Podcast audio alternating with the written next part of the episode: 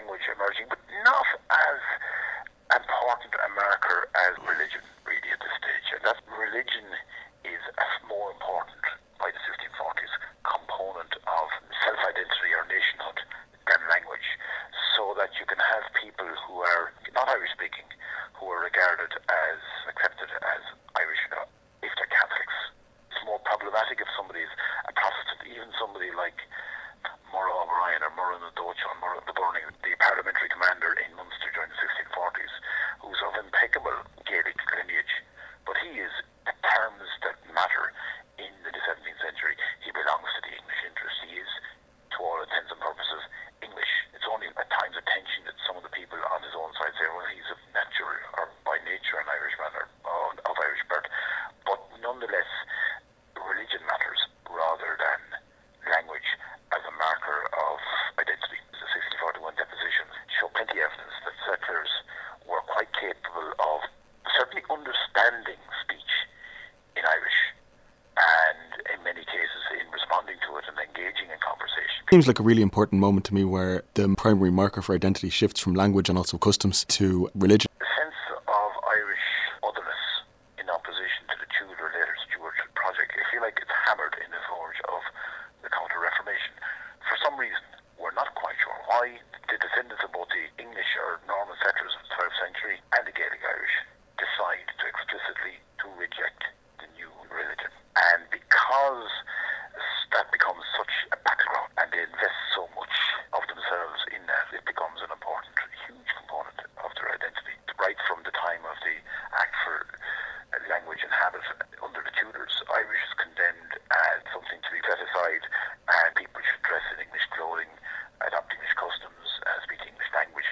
That's part of a, an ongoing process which wasn't perhaps as actively pursued as the question of religious change. At the time of Daniel O'Connell and also the Rockites, which is a rural rebellion, there are references to Irish language, poetry, commenting on political things. What kind of things are people saying in Irish about political things? A spectrum of views. Firstly, they're recording events. Oftentimes, poems commemorate an action or an activity. And then within a poem, you can get comment on the participants, the actions themselves. That would be fairly common in the poetry of Raftery. Take him as a very well known example, he would be describing moments in the O'Connellite campaign, probably favourably disposed towards O'Connell. The diarist Amhlaoibh O'Sullivan, who writes in prose, notes all sorts of things like, again, the Catholic Emancipation Campaign, but things like the Tithe Wars, etc. You won't be finding the likes of tracks like Plato or Aristotle on politics or abstract reflections on polity and so forth because people mightn't have had the time. They would have been engaged in other activities like actually physically surviving. So you're not talking about um, the leisure to reflect on worldview, Weltanschauung and so forth.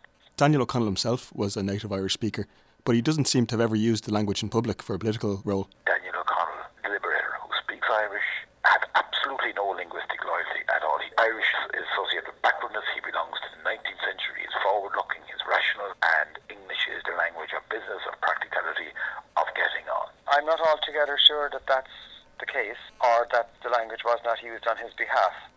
For instance, you find again the diarist Amhlaoibh O'Sullivan speaking at South Kilkenny monster meetings or maybe meetings associated with the Tithe campaign, an audience who would have known nothing but Irish and representing his understanding of the O'Connellite point of view. Now, who it is that encouraged Amhlaoibh O'Sullivan or Humphrey O'Sullivan to speak in Irish, I don't know. So to say that O'Connell didn't use Irish publicly himself may be true to a certain extent, but that does not mean the language did not function in activities associated with him. Irish nationalism as a specific ideology in the 19th century is predominantly English speaking. Is that a contradiction? Not if you consider that the icon